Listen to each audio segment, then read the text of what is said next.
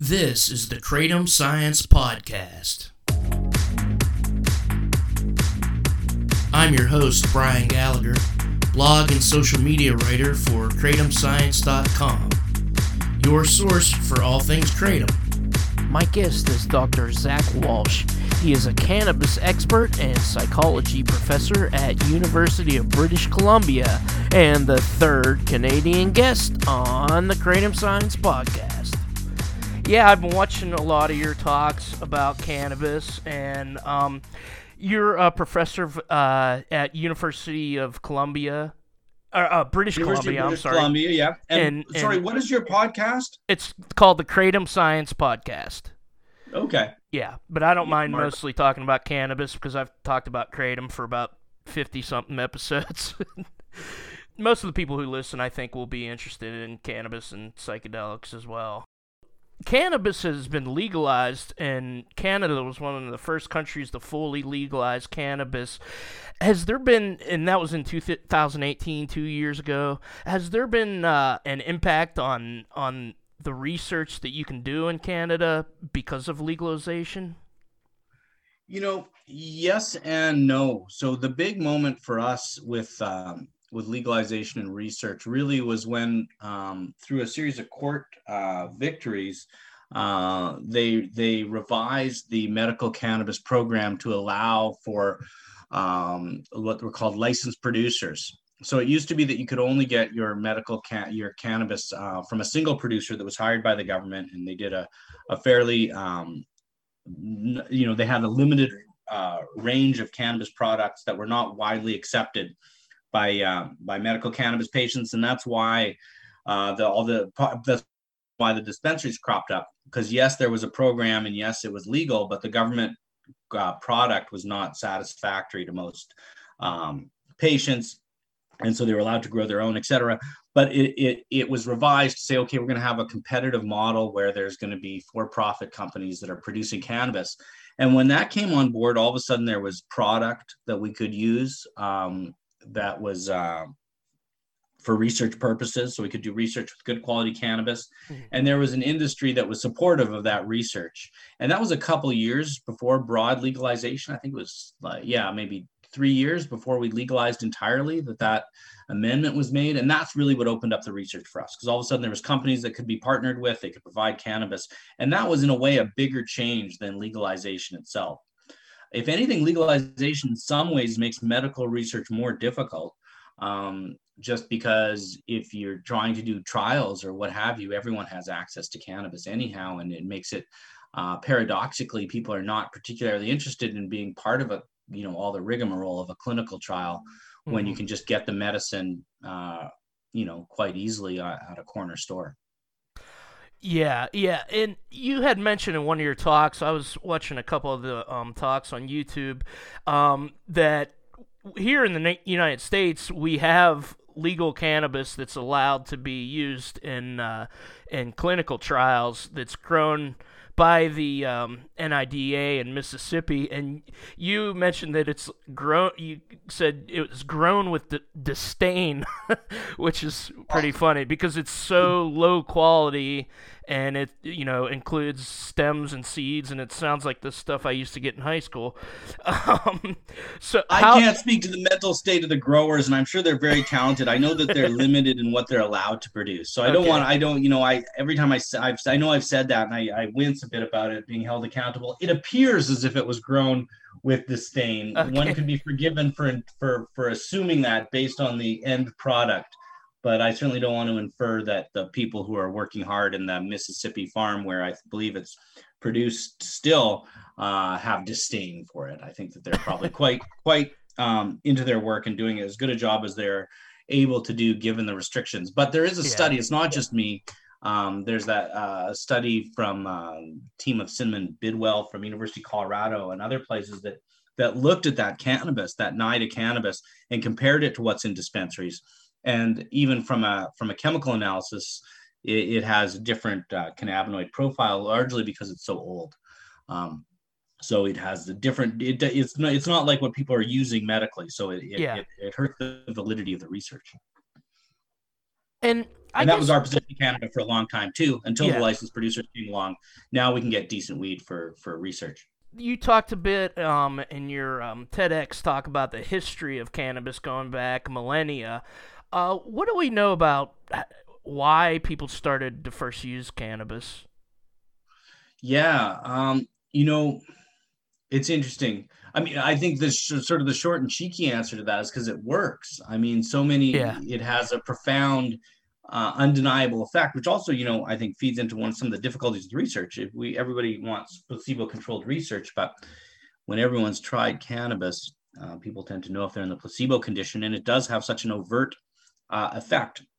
So, you know, it's it's always uh, a wonder how humans first assayed uh, these different products, uh, whether it's kratom or or whether it's cannabis.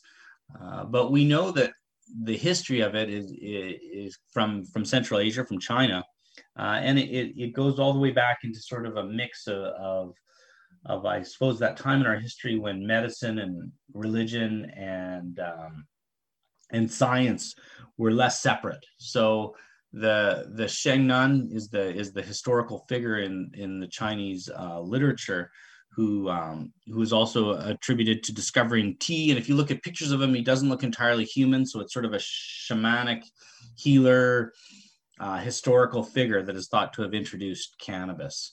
Um, but whether the, to the extent that he was a, a, a, an actual figure or a composite of a bunch of different folks, um, or just sort of a conduit of healing traditions. I think it's really uh, th- there's probably some anthropologists or historians who would have better uh, things to say about that than me. But I think the the the take home is that it goes back to prehistory.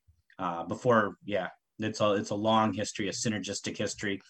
We know that cannabis pops up.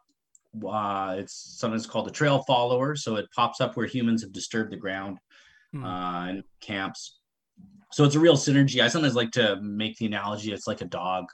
Uh, you know, there's so many different varieties, and and I, I think kratom is like that in, in a way as well. Is it's sort of, and I don't know the history of kratom as well, and I don't um, I don't know if it's been as uh, uh, you know uh, comprehensively documented, in, at least in the English literature. I'm sure there's probably some really great stuff out there for someone who who can dig it up.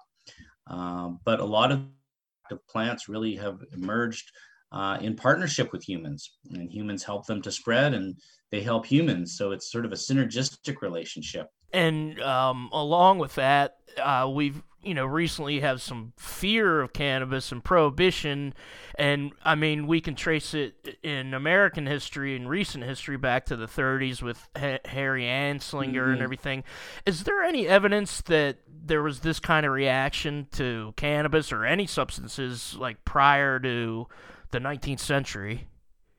Yeah, you know, um, substances that change our our that are psychoactive, that change our consciousness, have always been so highly prized by different societies, and I think they become emblematic of the societies that use them. You know, um, certainly you can see how alcohol has been um, been integrated into Judeo-Christian uh, traditions, and you know, despite the despite the uh, public health consequences of alcohol use it's really enshrined and you know you really wouldn't want to try to get rid of it. Um, it's just part of the culture. And it's the same with other with other substances. And then when cultures clash they often demonize each other's substances. So you know even there was a time when you could be put to death in germany for coffee um, because it was thought to be an infidel's beverage.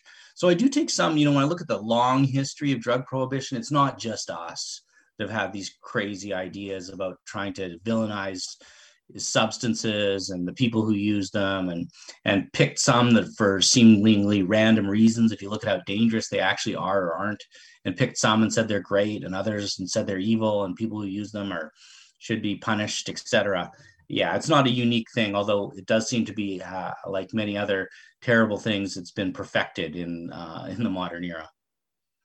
I mean, with with kratom, that's kind of what people are dealing with. Uh, It, seems to be to work for most people and be relatively safe. And the study you did with um, Dr. Swogger and uh, the folks that run Erowid um, show that most people in self-reporting anyway uh, say that it's it's been a positive with a few uh, few side effects, and then we see a lot of case studies that are they're just you know single cases of people developing maybe an addiction to kratom, maybe mixed it with something else and got sick, or it, they Mm. call it a kratom related death. If I mean one guy got shot and they called that a kratom related death. So some some of these are clearly uh, they're trying to uh, accentuate the negatives. Um, so what what accounts for that?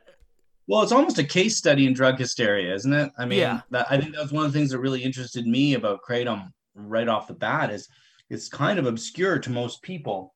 Uh, so it's almost like a, a an ink blot test or something, like how people re, how how different agencies and and different uh, organizations respond to kratom says a lot about how they respond to drugs more broadly because they probably don't know much about kratom. So there's a there's certainly a group of people where there's this almost knee-jerk enthusiasm for finding a problem with kratom um, and really exaggerating it based on I- really don't know what other than some kind of a drug hysteria.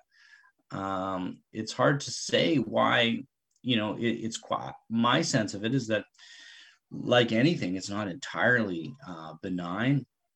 It can cause certainly it can cause um, a bit of a dependence. Uh, but in terms of the acute risks of it, I mean, we tolerate so many dangerous things in our society. I live in the mountains of British Columbia here, and and there's people uh, skiing all the time, and I see students come in with broken legs, and you hear of you, you go to the hills and you see people carried away on stretchers, and yet we don't seem to have any problem with with the fact that people enjoy skiing or it does something for their health and well-being, and they're allowed to do it, and nobody would think to to prohibit that. Um, Mhm. Yet, I, I would suggest that skiing is every bit as dangerous as kratom. Yeah, yeah, really. I I definitely would not ski, and and I take kratom a couple days a week. So- There you go. There you go. And no one's had to carry you out on a stretcher. no, not yet. You didn't miss your finals because you had a broken leg due to a kratom-related accident. Well, quantify it. You know, we don't even quantify those risks. I mean, you could do case studies of people skiing. yeah. Terrible. This is one of your talks that was uh, from last year, uh, Psychology Colloquia. Um, I think it was titled Cannabis Revised. And you mentioned an article about Mal- that Malcolm Gladwell wrote um, that about somebody that smoked pot and then went on a murderous rampage. And his source was a psychiatrist for that. Does the field of psychiatry in general have like an embedded vendetta against substances like kratom and cannabis, maybe because it keeps them in business if people are, are afraid of Hmm. them and want to get off and they go to see the psychiatrist. Well, I know a lot of really great psychiatrists. A lot of Yeah. a lot of people in mental health generally are, are there because they want to try to alleviate suffering. But at the same time, uh, and and I would say that's you know almost everybody. But there's a conservatism in the medical uh, field, and, and also you know the when it comes to psychiatry, they're really the um, they're the gatekeepers of normal. So you know they have a they're they're very um, they have a quasi-religious status in in our society of saying what's sane, what's okay, what's admissible, and so they're defensive of things that come from outside their purview, and that includes you know substances like maybe kratom and cannabis that come from other cultures and have ancient histories that are steeped in religion and and other things um, mysticism that that that are maybe incongruent with their training. So you know a new drug can come down the drug development pipe and it should be mysterious. It doesn't have thousands of years of, of anecdotal use uh, but because uh, the medical establishment feels comfortable with this pathway even though there's not much known about these drugs, they say, oh, yes, this is something, this is promising, this is exciting, we should try it. And if, and if people have bad results, they should stick with it until the good results show up, etc. Um, but then something like kratom or cannabis comes along, and they're like, wait, we don't know anything about this. There's not enough research. And it's really, um, I think, a little bit um, narrow in the definition of what constitutes evidence uh, and and what what constitutes truth. It really gets to sort of a, an epistemological issue of how do you know what you know. So if you only want to know uh, about safety uh, of, and effectiveness of substances of what can be found from a clinical trial, then that is all you know. And then you can say that there's nothing known about things like kratom and cannabis. But if you want to look at, you know, what have people been using for a very long time, um, and what do we know about these traditional uses, uh, then there is a lot you can know, and maybe you know a lot more than you do about some of these pharmaceutical drugs, really. So it really comes down to what does it mean to know, and how quick uh, some psychiatrists and medical establishments are to say there's not enough evidence, we don't know anything, and really what they're saying is we're keeping a gate on truth, and um, what's true is what we can say. And how do you enter the club of what's true? Well, it take, takes a lot of money because you have to do these RCTs and that really limits what can even be tested. I don't, you know, um, something like kratom or cannabis, there's limited uh, ability to put them through an RCT pathway. It's not one size fits all. So these are these have uh, several constituents. They're not single molecule medicines. Um, and they may have limited commercial potential that would um, you know pay someone back for spending millions of dollars on that drug development pathway so we can all, uh, you know, solemnly nod our heads and say, yes, we need more RCTs. But if we want to be pragmatic and say, hey, maybe these RCTs aren't going to happen, um, where are we left with? Do we just discard these medicines when they appear to have potential to treat things that are undertreated? Uh, when they appear to have potential to compete with other medicines that have really problematic side effects? Um, I mean, I think these are these are sort of the questions that that really guide my research and my, and my science. And uh, by RCTs, you mean research clinical trials, is that right? Yeah, sorry, I should I shouldn't yeah. use acronyms. Sorry about that. Randomized clinical trials. Yeah, the Randomized. kind of things. That, okay. That, yeah. There's a danger of uh, kratom becoming illegal in this country, and which would, you know, shut down research. Which cannabis. I mean, they were researching cannabis before the prohibition, and mm-hmm. you know we it was like 80 years of uh, epileptics, for example, that could have benefited directly mm. directly from it. And um, what do we know about um, uh, cannabis? Um, what why do people uh, use it today? What what are they reporting?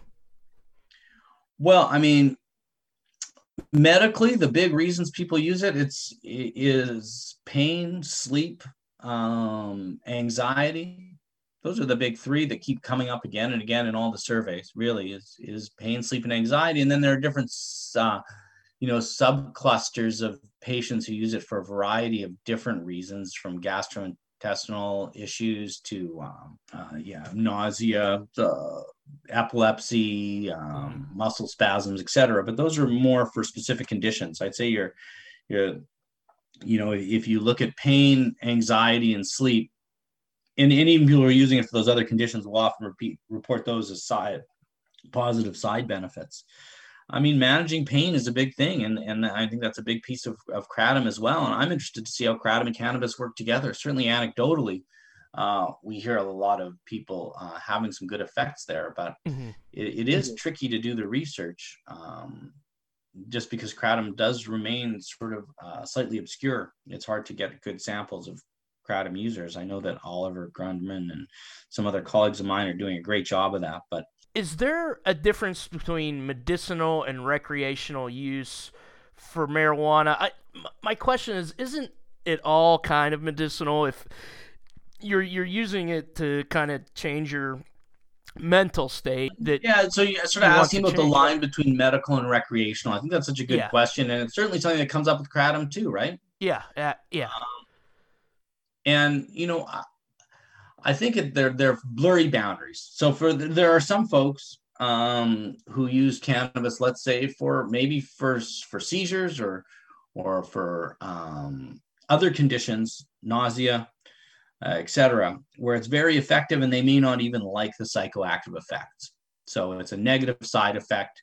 Uh, I wish I didn't feel this way, but it really the the payoff is worth it. And then there are other people who really don't uh, wouldn't describe themselves as having a medical reason. They just like to get high, and um, that's not those two things are not the same. I don't think. And then it's even more complicated because those people who use it medically might sometimes use it just to get high. And then some people who use it primarily just because they like to, you know, stick on the headphones and listen to some tunes while they're stoned. Um, they may sometimes use it for for a medical reason. So I don't think that there's I don't think we can put um, you know uh, firm boundaries between those. I think that the analogy of a dog I think is is helpful in a way. I don't know. I like it. it you know, if, if we were to ban dogs uh, because they're a nuisance, they bite kids. You know, protect the kids. That's always a big thing. For, yeah drug prohibition and you know 90% of dog related accidents are due to kids i don't know but you could you could make a case of why and i would never want to ban dogs but you can make a case that they're a nuisance but then you probably let them if you were to re sort of revisit that you might make exceptions for you know um, uh, people who are visually impaired they you might say well those people really need a dog so let them have a dog and then maybe there's people who who are isolated and lonely and depression. That might be the next people you open it up to. And then eventually you'd say well everyone can have a dog because you know you know how sad do you have to be to want to be cheered up by a dog? Um, so you know i think it, it goes you know there's some cases where people really need the medicine and it might be purely medical. Um, there's other cases where it's not medical at all but for a lot of us it's a mixture of of being comforted by uh, by another species plant species and, and having a relationship with that plant that is uh, beneficial. Yeah, that's a good that's a good uh, answer. And canine and cannabis, I don't know if they're related words, probably not. But and kratom, kratom. Yeah, yeah. It's funny because everybody around and they everybody around the the the headquarters calls it kratom, but they told me to call it kratom because that's how most people pronounce it.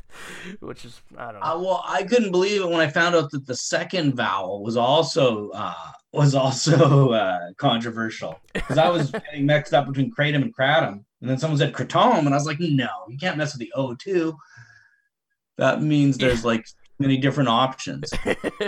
My, uh, what is uh, the right way to pronounce it, man? Uh, Doctor uh, Singh from Malaysia. I interviewed him on here, and he said, "Yes, Darshan Brian, Singh, it's Ketum, Ketum, Ketum."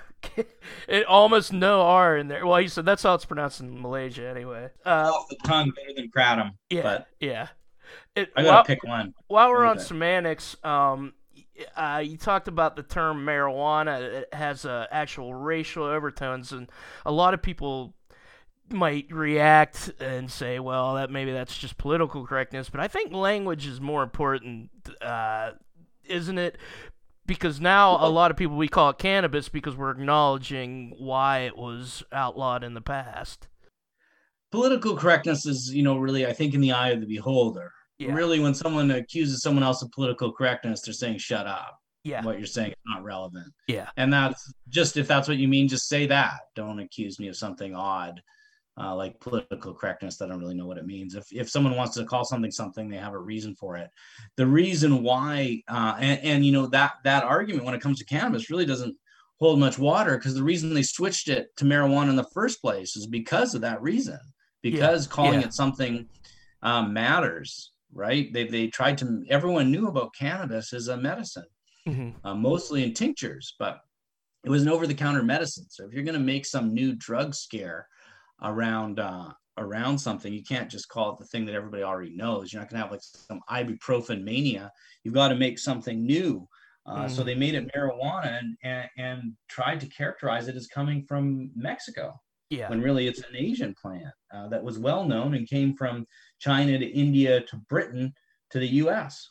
Uh, but no, they made it marijuana coming from Mexico and really did tie it to uh, to um, you know to racism straight up. And I don't think yeah. there's much uh, there's much debate that the war on drugs is racist. Uh, yeah, I, I, mean, there was a time when that was debatable, and I, like a lot of things, I'm glad to see that debate put to sleep. Yeah, it's racist, and and and um, that's just one more reason why it's got to it's got to be stopped. It's always been racist. That's why we villainize some drugs, not others, and that's mm-hmm. why kratom, as seemingly innocuous as it is in many ways, and has the potential, maybe if we learn more about it, to help us with this terrible opioid overdose epidemic. That's a real, real, real threat. Mm-hmm. Um, but yet it's being villainized because they can find, you know, one case report from Sweden where someone mixed it with with with something dangerous and then had a bad outcome. Yeah. Um, but part of it is because it is this exotic drug. What is it? Ooh, we're scared of it. Um, it's because it's exotic. if someone were to manufacture something like kratom, it would be considered a very promising pharmaceutical. And and it's cr- crazy that they haven't yet. I mean, and it just seems like you know it, it's it's helping people more than it hurts, and and it's not a clinical trial, but it's I, I there's no reason these people are lying. Like they're. It, I know, I know, right? Yeah. What I mean, it and it gets into a pretty. There's sort of deep questions around um, around what what makes a medicine, what makes it effective. You know, one one of the things that um, we find sometimes in the cannabis research is is you'll ask someone how is cannabis helping you, and they say it's very helpful. Mm. Uh, you know, it really helps my symptoms. But if you track them over time, their symptoms don't get any better. So, I mean, I think one one objection that people have to that research, and of course, is the kind of research that I do. So I think it does tell us a lot. But people say, "Oh, yeah, that people just think they're getting better. They're not getting better." And, and then you you have to wonder, well, is thinking you're getting better a kind of a getting better? Like, wh- wh- what's what's the standard? Uh, for what's helpful and what's effective. All these people, you can't, I don't think it's fair to dismiss um, all these anecdotal reports. Um, you know, and, and in the absence of pronounced risk, which seems to be the case with, with Kratom, we don't see terrible cases. They have to dig pretty hard to make these cases against it. If people seem to think that it's effective, then I think there should be a weight on that. I don't know why um, why people are so concerned, like I say about kratom, when there's so many other dangerous things in the world. Why kratom? You said in one of your talks that um, when studying psychedelics, you you should consider a little bit of magic and a little bit of skepticism. Uh, can you elaborate on that? Uh, does science need to cons- scientists need to consider a more kind of maybe spiritual uh, perspective, or do spiritual people need to consider a more scientific perspective when it comes to psychedelics?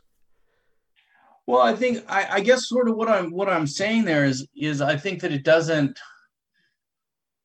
just because you describe something in one way doesn't mean you've described it entirely. So we have to be open to to the fact that that that we're not just we're not going to capture all the effects, whether it's in an RCT, uh, randomized clinical trial, or whether it's in uh, these cross-sectional designs, or whether it's in some of the more, you know, uh, esoteric, fanciful descriptions of, of what people have. All of those give us a perspective on the experience that help us understand it in different ways.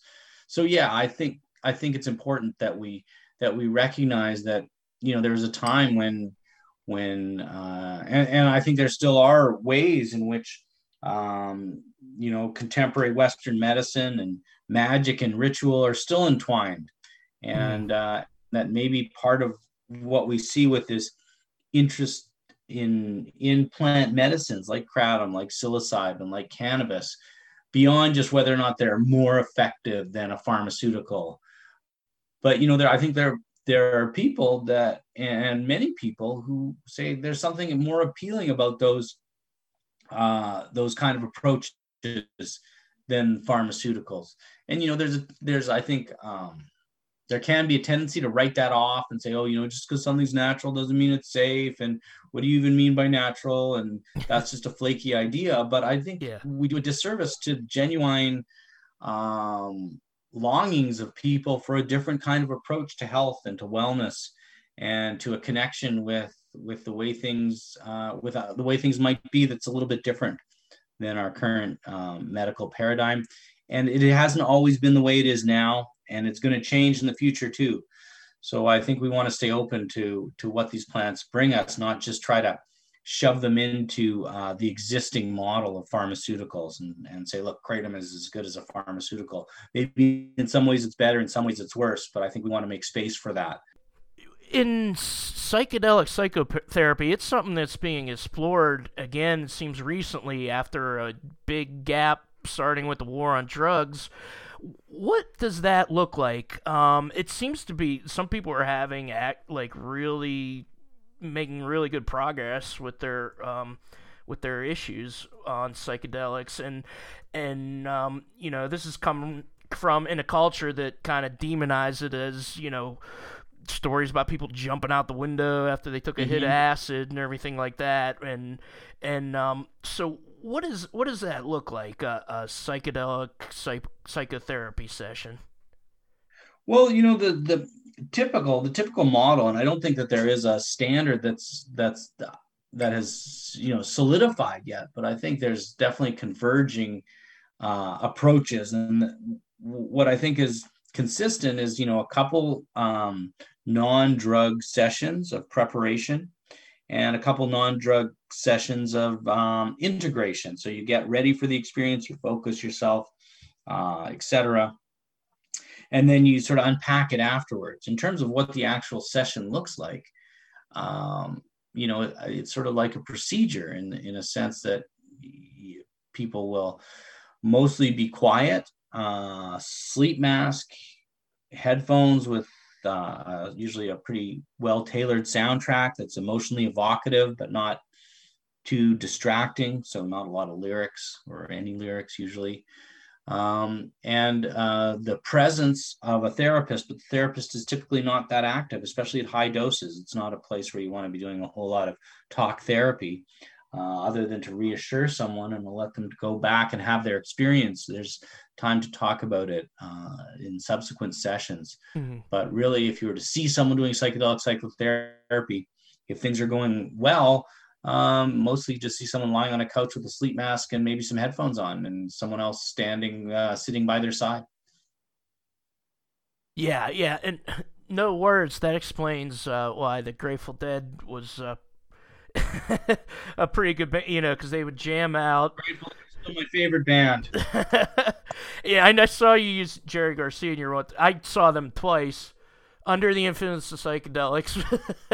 but I that was really quite the influence of psychedelics. Yeah, something something else, isn't it?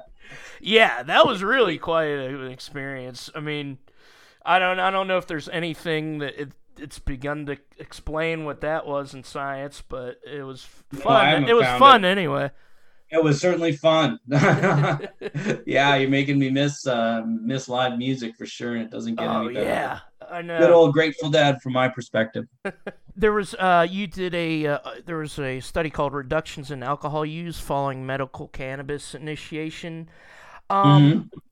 How does that work? Um, I know that uh, you know I I have problem drinking in the past, and then you know when I get sober, cannabis always it helps. What it helps is I don't have to be in my annoying sober brain all day. I can have a little cannabis and get away from it with, and it helps with my intention to stay sober. Is that kind of the mechanism of how cannabis helps with uh, alcohol cessation? I love that question. That's one of the main areas of interest for me in research is how does cannabis work as a substitute? Because I think, and it's going to be this, it's the same with kratom. Uh, is you know, if we look at the real public health benefits, I think what we're going to have to do is we have to get a little bit more complicated and say, well, maybe the benefits aren't direct, maybe they're indirect through reductions in the use of other substances. With kratom, obviously it's opioids, cannabis, it's opioids too, but also alcohol.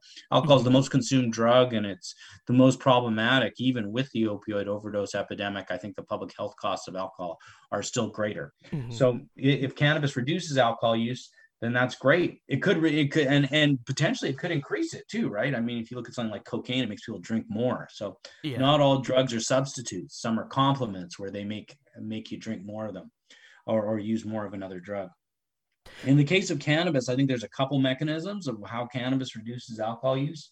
One can be the kind of thing you're talking about, where it's a direct, uh, mindful substitute, where you're like, I'm not going to drink alcohol. I'm going to use cannabis instead and that maybe makes it more acceptable. It feels like less of a sacrifice if you know at the end of the day you instead of having a drink you have a you have a puff and it does pretty much the same thing gets you out of your head and creates sort of a buffer between one part of the day and another. Um, yeah that, i think that that's probably a lot of it is people mindfully effortfully using cannabis as a substitute. I think it might also um, just directly have some and, and one thing that we're interested in, this is something that hasn't come out yet, but one of my um, master students just finished up a study looking at how about binge drinking because really that's where the concern is with drinking is mostly if people are drinking more than four or so drinks on an occasion And once you get past five or six drinks, that's when you get into this danger zone where each additional drink increases risk of accident and negative outcomes. So even if you can cut someone's binge from seven beer to six beer, uh, even though it seems like a small thing, yeah, uh, at a public health level, it can be quite a savings. Oh, and yeah. I think cannabis works there too. I think it causes people to drink a little more slowly. Um, and maybe forget where they left their beer or that they even opened one. that's and great. I'm joking, but really, that's one of the things that yeah. we found in our in our in our study was that cannabis uh, combined with alcohol, people drank about a drink less in a binge, and that it might not have even been that intentional. That they may not have meant to. They just ended up drinking a little more slowly because they were smoking at the same time, and ended up getting less drunk. And and I mean, anecdotally, I've had that happen. Um, yeah, you just drink more slowly. Yeah, yeah. A lot, a lot of people I know get get uh, really sick if they do uh, both. So they'll, and they mostly ended up choosing, you know, the the safer one. And there was another uh, study you did on psychedelic use and intimate partner violence, and it, it it shows that like this is in line with the public health issue that it shows that it has a role it regulates your emotions. Like people who have used psychedelics are less likely to be violent it's yeah. Yeah. Yeah it looks like it's partially that that it, it leads to better that it's associated with better emotion regulation. Um and um you know i think that that feeds into some of our ideas about how um how psychedelics might work. It just make you give you a little bit of a perspective on your emotion so that you can experience it as an emotion instead of being entirely fused with it. So it's just like a fact like i got to react to this this is real i'm being threatened or I've had enough or whatever, you you have that little bit of distance on yourself where you can say, boy, I'm having that thought that I have had enough. And maybe I have, maybe I hadn't, but I don't need to act on it. I can just have that thought and keep on living my values, which are for most people to be nonviolent. Yeah, and that's why I never seen a fight at a Grateful Dead show unless uh, they were drinking. I think. yeah, no, they're, they're remarkably peaceful events considering the level of intoxication. Yeah. um, well, thanks so much, Brian. That yeah, was uh, thanks fun. a lot. Yeah, Good thanks night. a lot. I'll edit it together and I'll uh, send you an email when it's up. And this music isn't the Grateful Dead. It's Rising. The song is called Memories of Thailand. The Kratom Science podcast is written and produced by me, Brian Gallagher, for KratomScience.com. Take care.